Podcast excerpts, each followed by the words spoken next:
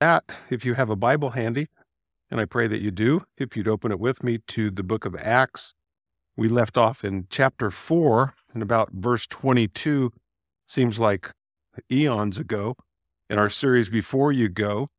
And i titled this morning's message when your back's against the wall and it really is fitting for where we're at today in the world as believers there's that old expression you remember that says if there's one thing we've learned from history we've learned nothing from history have you ever heard that before yeah or history not learned from tends to what yeah, repeat itself. And it's doing that. And we're just seeing these cycles and the persecution against the church is growing, not just in the world, but even in our own country here, in a country where, you know, our very foundation, our founding fathers, the freedom of religion, the freedom of the ability to worship God is under tremendous fire in this country. And we need to be praying against that. And so there's great just wonderful teachings here through the book of Acts as we look at the early church and how they responded themselves. And so we see the in chapter 4 as I shared with you a couple weeks ago, this is the really the first glimpse that we get of persecution coming against the church and so we need to be uh, aware of it. And one of the things I love about the word of God is we think about it being prophetic, right? That it tells us we think of prophecy as history told in advance, right? So we don't need to be caught off guard. We need to be students of prophecy and to know the Bible. And then we can have peace because we see what's going on when the world was in, in total chaos, as Larry was sharing in worship. And Jesus said, My peace I give to you, a peace that the world knows not of. So when we see all these things happen, yeah, they can be terrifying. But uh, for us, we go, as Larry was leading us in worship and just reminding us that God's in control. And that's really what will come out as we study this in Acts chapter 4. And so I pray that it speaks to you like it does to me. So let's just take a moment and we'll pray and we'll jump into this. Father, we thank you for your word today. Thank you for Pastor Greg being here with us in the work that's taking place there at Nicaragua. And we appreciate, Lord, his faithfulness there and, and just the reach. Just so many people touched by the gospel. We pray for that radio tower that God, you would sustain it and, and grow it and allow it to be even more effective, that more people would be reached for you, and that all their needs, as Paul would pray, that my God shall supply all of your needs by his riches and glory in Christ Jesus, and that you use us, this little church here in Bakersfield, to help support the work there. We just thank you for them. We thank you for just the opportunity we have as we open up your word, that we invite you, Holy Spirit, as we studied the book of Acts, that we're being reminded every week that we study this book that it's not so much about the acts of the apostles as much as it's about the acts of the Holy Spirit in the life of the apostles. And Lord, that also includes us. Uh, your Spirit is still active in the world. You're still baptizing and filling people today. And we invite you to baptize us and to fill us afresh. May we just enjoy time in the Word. May it uh, feed our soul today. May we enjoy communion, being reminded that it was your body broken for us. It was your blood shed for the forgiveness of our sin, and that God, we can know today. We can know that our sins are forgiven because you did live, you did die, you did rise again, just as you said. And if we would place our hope and our trust in you, Lord, as your word declares that those who call upon the name of the Lord shall be saved. And Lord, for those that maybe haven't yet, Lord, I pray today they would call upon your name and be saved. And for the church who is saved, that, Lord, you would wash us today, that you would cleanse us, Lord, that you would sanctify us afresh, and that you would fill us, Lord, with power from on high, that we could live a life that brings glory to you and ministers effectively in the world in which we live. And so we just look forward to what you'll teach us and grow us and shape us and mold us, uh, Lord, into the people of God that you desire us to be as we pray in Jesus' name. Amen. You know, one of the, the neat things as we go through this book is just to be reminded it covers a period of about 30, 35 years. It's the beginning, obviously, of the church, starting there at Jesus, his ascension back into heaven, somewhere between 30, 33 AD. And it runs all the way through 62, 64 AD. And so the, that time frame is important and what's taking place in the world there. Rome is in power. Pastor Greg was talking about communism, and you think uh, what the Roman Empire, when you have the things that are taking place, the uh, really barbarianism to to the fullest degree. We've seen what crucifixion was, and again, the things that are going to begin to happen. These 10 waves we look through history, persecution against the church, and how God is preparing his people for this. And again, And I, I think it's timely that we study this as we look at it and we see ourselves that we live in a world where, again, like I said, there's a cycle of persecution beginning to happen uh, now in the United States of America in a different way. It's always been here in certain degrees from a personal standpoint, maybe through social media or maybe some group if you claim to be a Christian. Maybe you might have missed out on a promotion, even at work or something, because of your religious beliefs. We hear stories, but not so much physical persecution where you suffered physically for what you believed and then ultimately were killed for it. But yet we see it happening around the world and we're seeing this. You, can see it's almost like it's one of those old coffee percolators. We can see it. It's just, it's building and building and we sense something is about to happen. And so we do well to study this and to learn what we can. When I, when I look at the book of Acts, uh, just as a, a thought, there's 29 noted miracles. So when you look at the time frame of the book of Acts, I think this is important to us. I know it means something to me, is that works out to about one miracle a year. Because sometimes you can read the book of Acts and you think, oh man, I don't know, do I have the Holy Spirit? They seem to like just do miracles every time they turned around. And you go, no, they didn't. There, there was like one miracle about every year that took place. And as scripture says, signs and wonders will follow them that believe. And God just does these things in just perfect moments in time. Like I'd shared with you that this man who had sat there lame at the, the gate beautiful, he was been lame for 40 years. I said Jesus himself had even walked past this gate and not healed the man. And you think, why? That God was waiting for this very perfect moment in time. And I hope this encourages you like it does me, because I know that there's things that, man, I've prayed 40 minutes straight praying for something, just pouring my heart out to God. And there's been things where I've prayed for 40 days for something, but I can't say that I've ever prayed for 40 years for something. And that here's a guy for 40 years sits lame at this gate.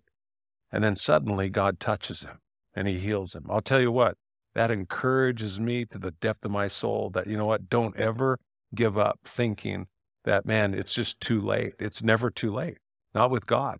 I appreciate what Pastor Greg had shared. There's gentleman there that was baptizing that had tumors, had health issues, and God heals him. He goes from, again, just totally fits the things we think about what happens in the life of a believer. You go from being shy and introverted to all of a sudden you become bold, not obnoxious, but bold in your faith for Jesus Christ. That's what happens when the Holy Spirit fills our life. We have a holy boldness for God. And we want people to know what he's done for us. And God still heals. He's still healing people. I believe, like I said, I believe I I experienced a healing myself this week. My my wife would attest to it. I was literally just hacking so much so I was in physical pain. And then all of a sudden, literally, it woke her out of sleep because she didn't hear me coughing and she's standing over me, looking at me, and then going, honey, you're not coughing. I go, I know. And she's, I, I text the church and they've been praying. And I, and immediately I was thinking, man, God, I would just love to know who it was. Who, who was it? And then it was one of the the neatest things that was so heartwarming is talking with our family last night, my my oldest son, and he was like, "Man, I was praying out loud because he thought what he had heard that this was uh, dire, and so uh, he was tremendously concerned. He said, "I don't even normally pray out loud," and he said, "I was praying out loud so much I thought everybody in the house was going to was going to wake up and hear me." And I appreciate that. I I believe in the power of prayer. I believe that God still does miracles. That's why I love the fact that on a Sunday morning before service, it's not just a a routine. It's something that gives us opportunity for the Holy Spirit to move in our midst. And, and you look at the book of Acts and that when the Holy Spirit moved, it didn't, they didn't glorify Peter and John. It says that the people recognized that God had done something. And that's the most important thing as we come together and we pray and we're seeking God. And we're just going, God, you're in control. And we just lay these things at your feet. And then to watch God do the miraculous, it's such a beautiful thing. And so when I look at this here in, in Acts chapter 4, we see that the purposes and plans of God, they're still carried out, even in the midst of craziness. And I've shared with you in weeks past, I've seen a lot of things.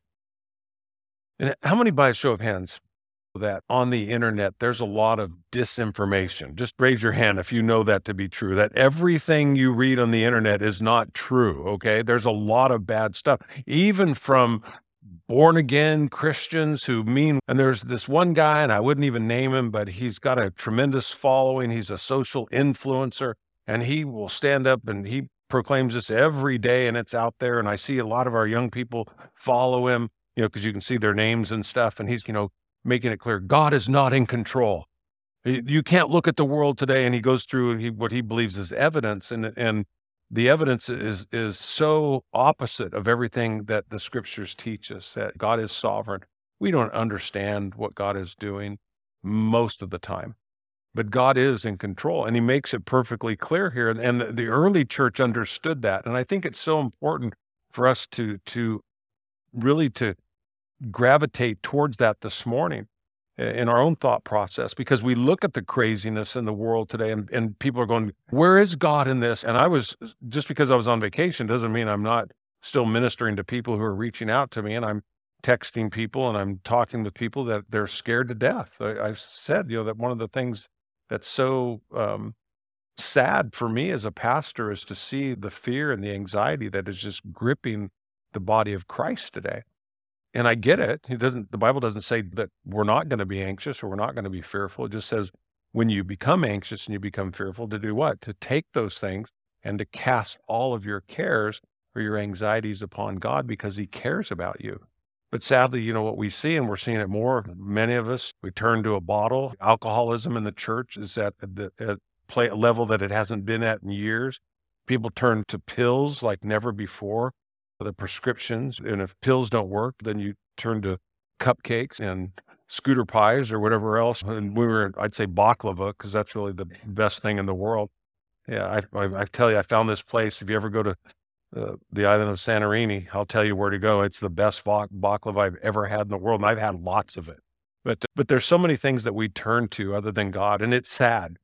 It's it really is sad, and it goes back to what Jesus said when he returns to this earth. He said, "Will I find faith upon the earth? Are we placing our hope and our trust in God, or are we putting our faith in all these other things? We're looking for placebos, and God's given us His Holy Spirit. That's the beauty of it. God has given us as a gift the Holy Spirit to comfort us, to strengthen us, to be there with us. It's the greatest joy you're going to have when we talk about communion to think that it's his body that was broken for us. Jesus said when he took that bread on the night that he was betrayed and he broke it and he handed it to the disciples, he said, This is my body broken for you. It was personal. It's not just that it's corporate, but it's personal. And he says, And this cup represents the new covenant in my blood, you know, for the forgiveness of our sin. And he and what I really love about it is to think that he's telling us and he says as often as you do this. So today when you receive communion to be reminded that he says as often as you take this bread and you drink this cup that you proclaim the Lord's death until he comes. And he says and I won't partake of this. He says until I sit with you in the kingdom. And he's talking about the millennial kingdom when Jesus comes back to this earth. Do you realize you're going to be able to sit with Jesus?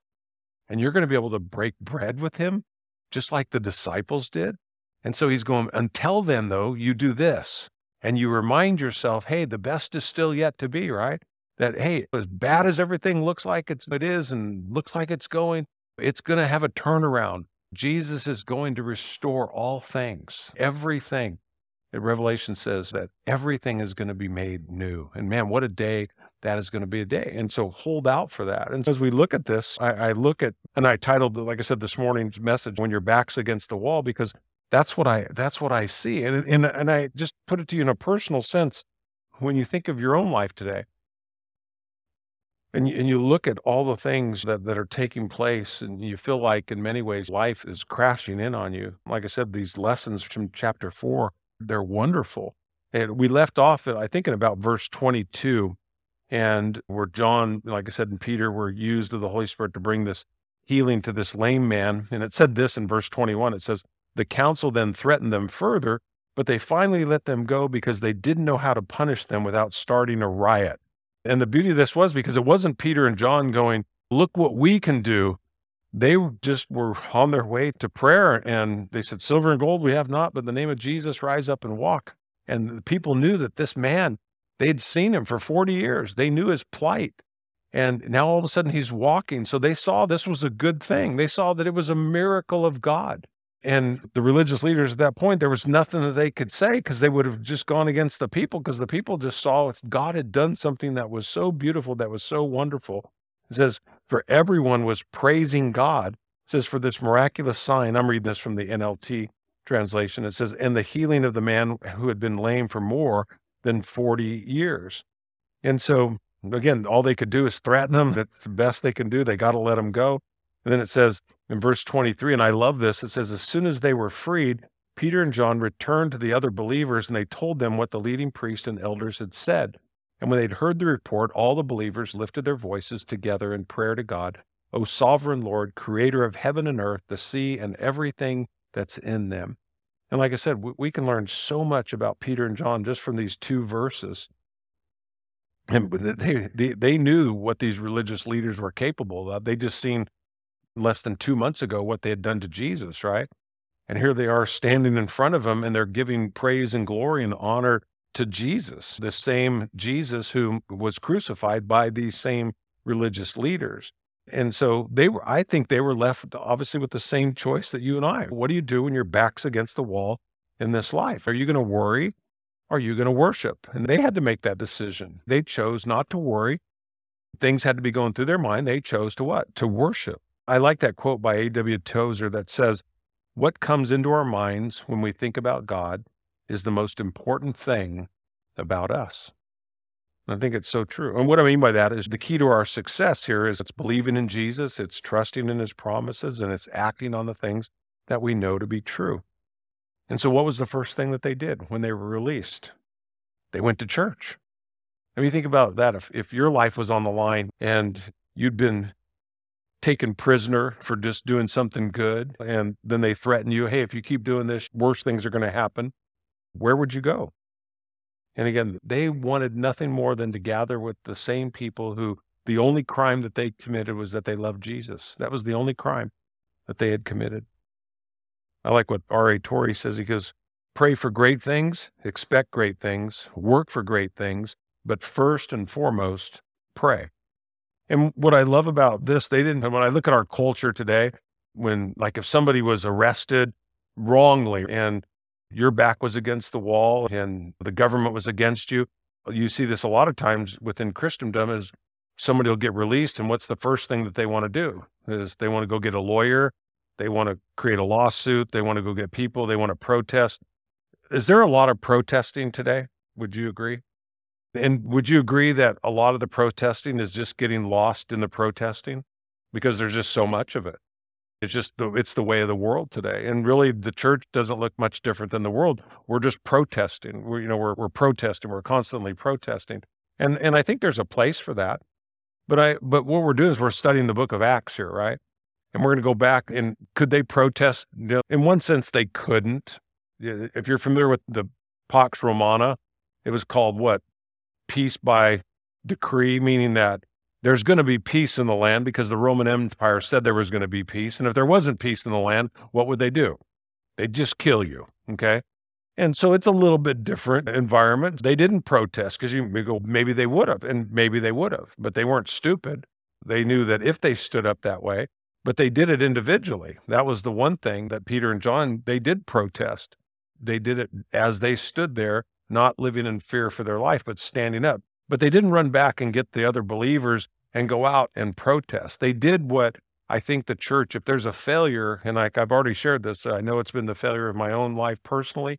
I believe it's the failure of this church and probably every other church for the most part that I know is our failure to gather together and pray. You know, for the most part, you'll find people just be sitting home watching TV versus, I mean, but there'll be a day like I said, I know I've been there. I've been in a hospital room. I've been in an emergency ward. I've been where I needed people praying for me. And I was very thankful that I could pick up a phone or my wife could and say, Hey, can you pray for Mike? And that people gathered and prayed together for me and that God moved on my behalf. And you go, so when your back's against the wall, you start figuring out real quick what's really important. And their backs were against the wall here. And they learned very quickly and they demonstrated was prayer. When they got released, they didn't go make a protest. They went and they began a prayer meeting. And what's beautiful about their prayer meeting is I would think for me and you, sometimes we'd come together and we go, hey, let's pray against them, right? Let's pray fire down from heaven. Yeah, let's pray. You go, no, what are they praying for? Father, forgive them, for they know not what they do. And that's somebody who's spent time at the feet of Jesus, realizing, you know what? I need forgiveness. You need forgiveness. It was my sin that he died for on the cross at Calvary. It was your sin. And yet we can be so quick to, to judge the unbelieving world. And so here they, they gathered together, they appealed to God, they went to God in prayer. Their, their reaction wasn't against the world, but it was to pray for the world. And I love the fact that you guys are doing that here on a Sunday morning. It's terrible what's going on there in Gaza. We're seeing in our own country the anti Semitism that's rising day by day. The Palestinians living there in Gaza, displaced in their homes. And this is a huge mess. And you're seeing this thing is just percolating and percolating. You go, and who's going to fix it? I, think we'd all agree there's only one who can fix that, and that's Jesus Christ. Amen. And that we would be people who would get serious. You're going to get serious with God at some point. The Bible says it's appointed a man to die, and then what? Meet God, face judgment. Is that we'd get a little bit more serious about talking with God and not just in the sense of petitioning God. That's one of the things I said I loved about studying the here's Peter and John going even as they believed in Christ, they still went to the temple to pray. And they were going during the third hour. And that third hour, remember, as I shared with you, that it was made up of what? They take a few minutes, 15 minutes, and man, they just meditate. They just let their hearts get settled. They spend 30 minutes in petitioning the Lord, and then the last 15 minutes in just pure adoration, just praising Him. We have the Lord's Prayer that Jesus gave us as a model to pray. But I find because we get in groups and we pray and we just quickly forget who God is. And it's one of the things that I love about the early church, this church here that we're reading the book of Acts, is they first begin with who God is. And that's why there's peace. See, I think when you spend your time just going, God, there's so much chaos in the world. God, God, this, this, and you go, and you're just focused on what? All the problems. We we could learn a great lesson here today. Why did they have such peace? because they weren't focused on their problem as much as they were focused on what? On God Himself. I think Greg shared it that there's what we think are big things with, with God are what? They're, they're just little things. What's impossible with man is what? It's possible with God. There's nothing too difficult for God. And when you spend time with God, see, that's the thing. If your life is just, you know, about rub a dub, three men in a tub, thanks for the grub, God, you're not going to do well when your back's against the wall you're going to deal with tremendous anxiety. And it's not just because we go, oh, it's organic, something. You go, no, it's your predisposition because your mind and your heart aren't there. And you, and you can prove it to yourself because if you set your focus on the things of God and you meditate on them, you go, what happens? He says, there's a peace that comes over us. And you go, yes. And so it should be an invitation that we would spend more and more time, especially in these days in which we live. Because you can, like I said, learn a lot about a person if you just followed them around. If you just followed me around for one day, you'd learn a lot about my life, what I really believe and what I really like and what I'm really into. And that would be true with any of us. I, I, I think of Peter. When remember after Jesus resurrected from the dead and he appears to first Thomas, remember that? And Thomas is like, I don't believe. And Jesus is like, okay, stick your hand in my side. And Thomas, okay, forgive me, Lord, I believe. And then what does Peter say? Right after that, Peter goes, I'm going fishing. I'm going fishing. He's going to just go back to his old way of life because he doesn't understand what Jesus has done. And that tends to be, I think, the, the life of many people today. And it's a sad thing if it is, because we're going to see more and more in the world. We're going to see greater persecution. We're going to see greater tribulation. We understand that those things are, are going to happen. And so here is a great model in the book of Acts here that when they're dealing with these things, when their back is against the wall, they go to God and they go to God in prayer. And they don't just go to God in prayer petitioning Him. Look at what they do. In verse 24, there, that, that term, when it thinks of, of God being sovereign and being Lord, in the Greek language, it means absolute master. Think about that. It means absolute master. And what does that say about the church? They believed that God was the creator, that he was the sustainer of everything. They believed that what? That God was in control. No matter when things looked like they were out of control, they believed God was in control. So, my question that begs to be asked for me and for you today what do you believe? What do you believe? Do you believe God's in control today, or do you believe everything's out of control today? And what you believe about that is going to determine greatly the peace that you'll enjoy in this life. Jeremiah 32 17 puts it like this O sovereign Lord, you made the heavens and the earth by your strong hand and powerful arm. Nothing is too hard for you. Don't you love that? Nothing is too hard for you. Verse 25 and 26 goes on there in Acts 4. and It says, And you spoke long ago by the Holy Spirit through our ancestor David, your servant, saying, Why were the nations so angry? So he's quoting Psalm 2 here. Says, Why did they waste their time with futile plans? The kings of the earth prepared for battle. The rulers gathered together against the Lord and against his Messiah. Now, this is a, obviously, like I said, Psalm 2, which is the first messianic psalm. So it's thinking of this futuristically, but they're seeing it actually in their own lives as well. And one of the things that you have to really appreciate about this is like the psalmist, they would gather together and they're going to gather against the Lord here and against his anointed. And exactly what the psalmist said is going to happen. If you look at this, it's going to happen in the kingdom age, but the second coming of Jesus Christ, you can read that in Revelation chapter 19 when God takes all the kings of the earth that will come up against him there. They'll meet there in the uh, valley of Megiddo, and there'll be a, a battle that's over before it really gets started in that sense. And then he will judge them, and then he, Jesus, will usher in the millennial kingdom. And so here's this understanding that they have that no matter what takes place, God wins. Amen. God wins. In the end, when all's said and done, God wins. They pray, they acknowledge what's happening, and they acknowledge what's happening is in accordance with the will of God. And I think for some people that's so hard because you look around and you go, This can't be the will of God. And you go, But it is. It's His will. God is working through all these things. I, I think of Psalm 73. It, it's an imprecatory psalm, you know, that, you know, again, it's such a wonderful psalm because it's that perception that he, the psalmist is there saying, Man, I was about ready to give up my faith in God because I saw the prosperity of the wicked. And I thought, What's the use of walking with God? The whole world's prospering, but I'm walking with you and I'm losing everything. And he says, And I felt that way. He said, Until I went to church.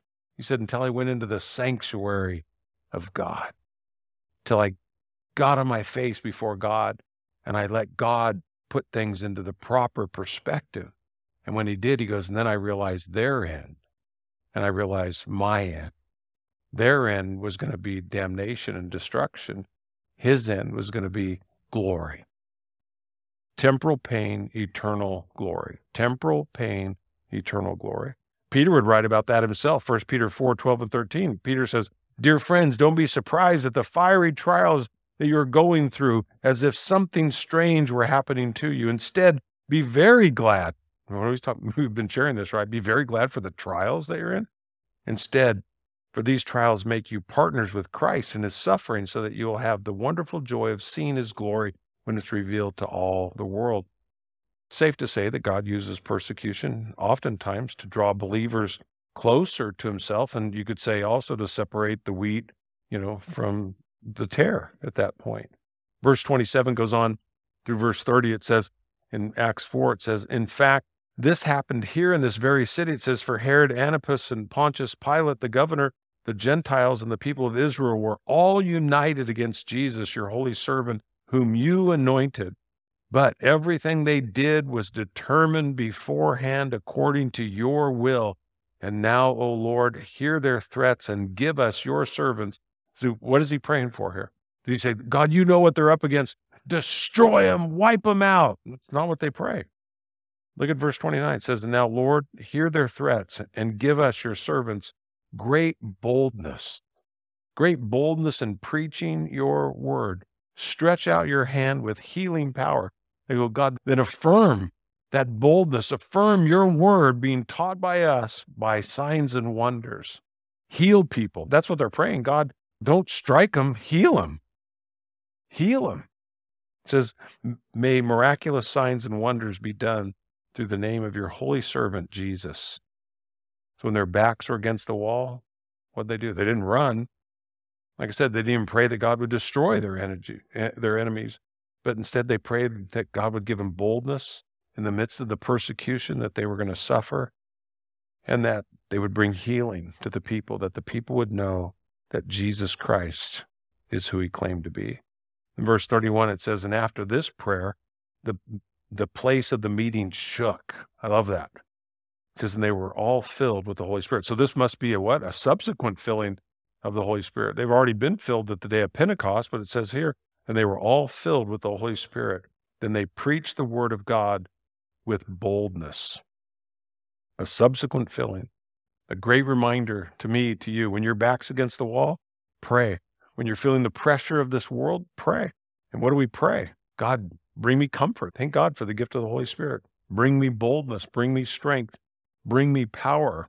That what? That I could stand true that I could stand firm in the midst of this persecution. Because of all the things that are going to get the attention of the world today, it's somebody who's, in the truest sense, I mean, think about this not that God's calling you to be a martyr for Christ, but that you believe in what you believe so much that you're willing to die for it. Because I believe m- most people wouldn't. I believe they'd go, I like faith because it's nice at Christmas and Easter and family gatherings and stuff, but to go, man, I could die for this. So again, thinking of what Greg was sharing in his presentation, serve God in a communist country and say the wrong thing. That might not go over too well, right? So you're trying to walk that fine line of, of honoring those that are in authority and proclaiming and preaching the love of Jesus Christ and doing that effectively. Obviously, we need the wisdom of God that He gives us through the Holy Spirit. And then you think about what is the purpose? I mean, the Holy Spirit today we look in the world and the, the church gets all caught up and everybody's going, well, we need to speak in tongues. You go, I think that's a wonderful gift. But the purpose of God's Spirit was that we might have a bold witness for God. That's what we need to be praying for. God, give me a bold witness for you that I would be willing to stand up for what I believe. Seven times in the book of Acts, when men were said to be filled with or full of the Holy Spirit, we can see the purpose of the results. There was the for speaking, for serving, for shepherding, for rebuking, and for dying. That's what we see when we see the purpose or the results of, of being filled with the Holy Spirit in the book of Acts. And then it, ends with this, and, and I love this today. It says, All the believers were united in verse 32 in heart and mind. They felt that what they owned was not their own. So they shared everything that they, excuse me, that they had the apostles testified powerfully to the resurrection of the Lord Jesus, and God's great blessing was upon them all. I like how the, the New King James translates verse 33. It says, And with great power the apostles gave witness to the resurrection of the Lord Jesus, and great grace was upon them all. They had great power and they experienced great grace. And if there's anything that we need for the world to see in, in the body of Christ today is to see great power and great grace exemplified. Because that's not what you're seeing in the world, I can tell you that. Verse 34 goes on, it says, And there were no needy people among them, because those who owned land or houses would sell them and bring the money to the apostles to give to those in need. For instance, there was Joseph and one of the apostles nicknamed Barnabas, which means son of encouragement. He was from the tribe of Levi which came from the island of Cyprus. He sold a field he owned and he brought the money to the apostles. So I want to close with this. It's important that you get this because oftentimes people look at this and, they'll go, that's what the church should do today. Everybody should just go sell their possessions and bring them to the church and distribute as anyone had need. And I wouldn't necessarily agree with that from you look at this in context there was something unique happening in Jerusalem in this moment in time. What was taking place was everybody who lived in Jerusalem that was being persecuted were Jews, right? They were the first converts to Christianity. Their work that they did would have been associated with the temple.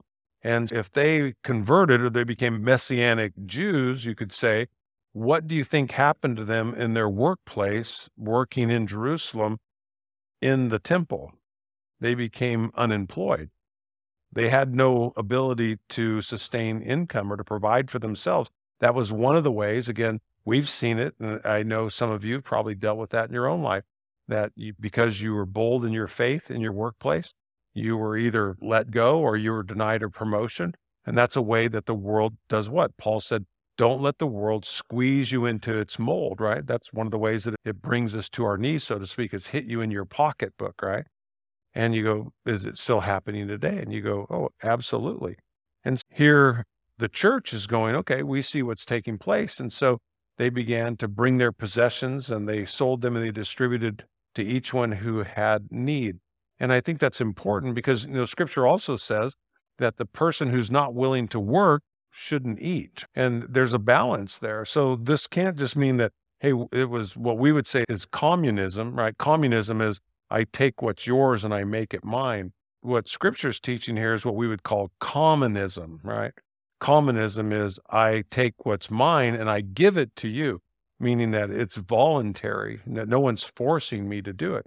It's a choice that I make. And I love the fact that I've watched this in the body of Christ here throughout the years where people in our church have have had something of tremendous worth and sold it or donated it and said, Hey, give this. And we, we have situations where people are suffering because of their belief in Jesus Christ and they've lost their work. And some of you, even we have that even happening today where you come alongside of a family and you go, Hey, you know what? We're going to help you. And people donate and they don't let it be known who it is. They just give it to the church. And they go, Hey, we know this family's in need.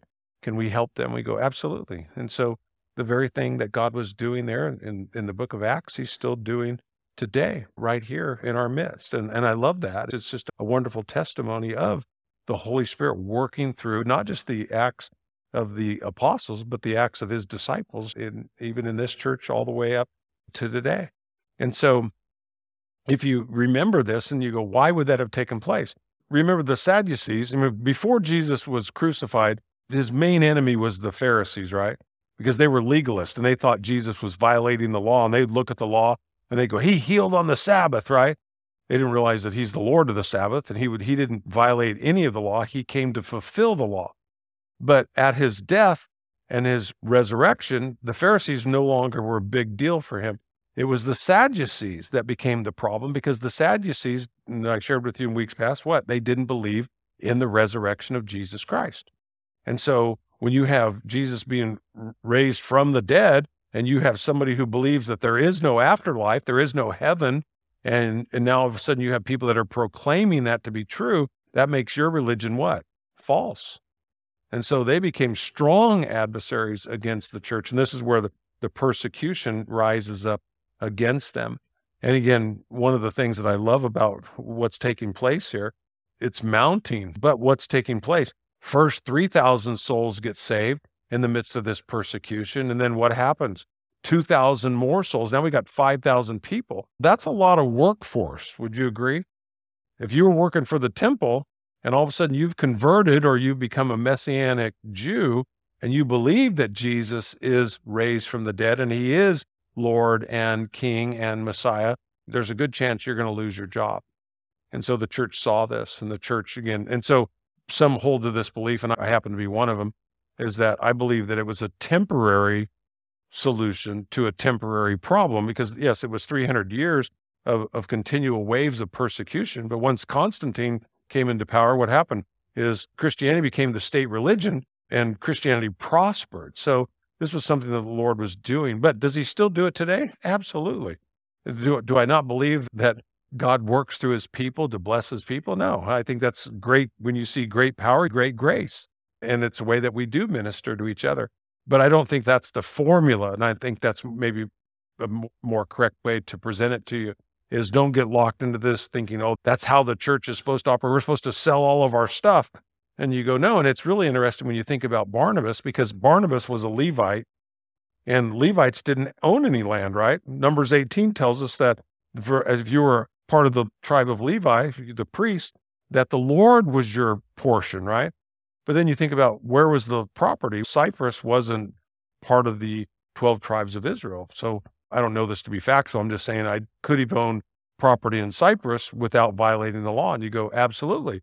Or maybe it was an inheritance. Maybe it was on his wife's side of the family and he had this. But nonetheless, we just see great grace in his life that Barnabas took that land that was his and he had every right to do whatever he wanted with it. And he sold it and he brought the possessions and he brought that to the church and said, Hey, meet the needs of people. And I, and I love that. And that's again where the church steps in and, and does such a wonderful job in ministering to the needs of people. Uh, I don't know if you saw this past week, and, and just want to bring this up because I, I think it's important.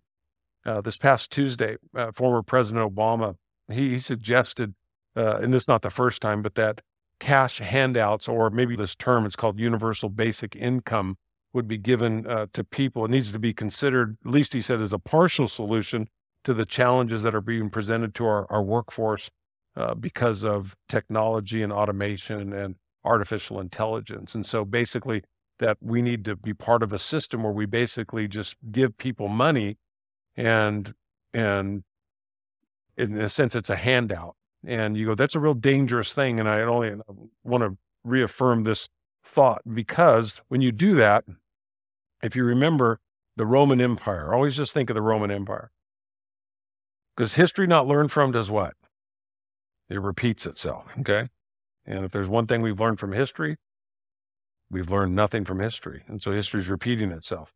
So here's what remember the Roman Empire? They figured out a way to control the people. And you remember how they controlled the people? They came together, the great minds of their time, and they said, You want to control the people? You just do two things keep them fed and keep them entertained. And if you keep them fed and you keep them entertained, you can control them, you can own them. And you look at what's happening in our world today. There's a system in place, there's a universal system being worked to give a certain allotment to every single person to keep us fed and to keep us entertained, ultimately to control. And you go, just something to think about in the days ahead because I look at this and I go, hey, we have, you know, again, our Bible in front of us and we know that God's in control. We know that the world is going to do its thing and it's going to go its way. I wanted to close with this thought. It was a story Pastor Chuck Smith. He was sharing on giving there in Calvary Costa Mesa. And he said he got a letter from a gentleman in the church and it had his tithe check in there. And he said to Pastor Chuck, he said, um, This is my tithe check. He said, I'm giving it to you reluctantly. He said, Actually, I don't want to even give it to you, but my wife is nagging me uh, to give. And we've been doing a study in giving. And so I'm giving you my tithe check, but I just don't believe that we need to do that. I don't believe that it's a New Testament practice, blah, blah, blah, blah, blah. And he goes through this whole thing. He says, but I'm doing it basically to get my wife off my back. And so Chuck sent the check back and he said, God loves a cheerful giver. He said, hopefully there'll come a day when you can give cheerfully. And he said, until then, keep your check. And sincerely, Pastor Chuck Smith. And I think there's something to take to heart today as we close and invite the worship team to come up and we can again it, it, the power of worship is not the length of worship it, the strength is in your connection with god in that moment and so we have this moment to in communion to connect with god and, and to appreciate everything that he provides for us but I, I just want you to think about being a cheerful giver that again god works through people who have experienced his grace in their lives and the needs. Jesus said, The poor you're going to have with you. He said, But me for even a short time. And I look every Sunday that I come to this pulpit, there's a new need. There's a need in, Nicaragua today. It's been ongoing. They've been there for a lot of years. There's a, a tragedy in, in, in Maui. There's a need there. There's a tragedy in Acapulco. Now, every day there's going to be something. There's something going on in, in Israel, in Gaza Strip. The, the needs are beyond your and I ability to to meet every one of those needs. And so we just need to be prayerful and where the Lord where you can give cheerfully to those things and you can invest into it. I want to encourage you to do that. But don't ever feel that you have to. This is not communism. We're not it's not God taking something from yours to give it to somebody else. It's when he moves upon your heart and you've prayed about it, and that's the beauty of it. You pray about it and you go, you know what, this is just something that God's put on my heart and you do it cheerfully and you do it prayerfully and you watch what God does and he'll do an amazing thing when you do it that way. Amen. Amen. Let's pray and invite the worship team to come up and we'll enjoy this moment. And those of you that'll pass out the elements of communion, we'll take this time of communion together. Father, thank you, Lord, for your word. Thank you for an opportunity today to be in it. Uh, thank you for a communion Sunday where we can just appreciate you afresh. And as we take this bread and we drink this cup, uh, we're just reminded of your faithfulness to your promise. You came into this world to live, to die, to rise again for us. And one day Lord, you're coming back for us and you'll take us home to be with you. And no matter what wall our back's against today, we can look up because, Lord, we know that for us that are in Christ Jesus, the best is still yet to be. And Lord, uh, we just thank you so much for loving us. Thank you for dying for us. Thank you for rising again for us. And Lord, may we just enjoy this moment with you and just celebrating you, appreciating you afresh today that God, you are sovereign, that you are in control, not just of the world, but all the things that are going on in our life. We don't need to worry today. What we need to do is to worship, Lord, and that's what we choose to do as we pray in Jesus' name. Amen. Amen.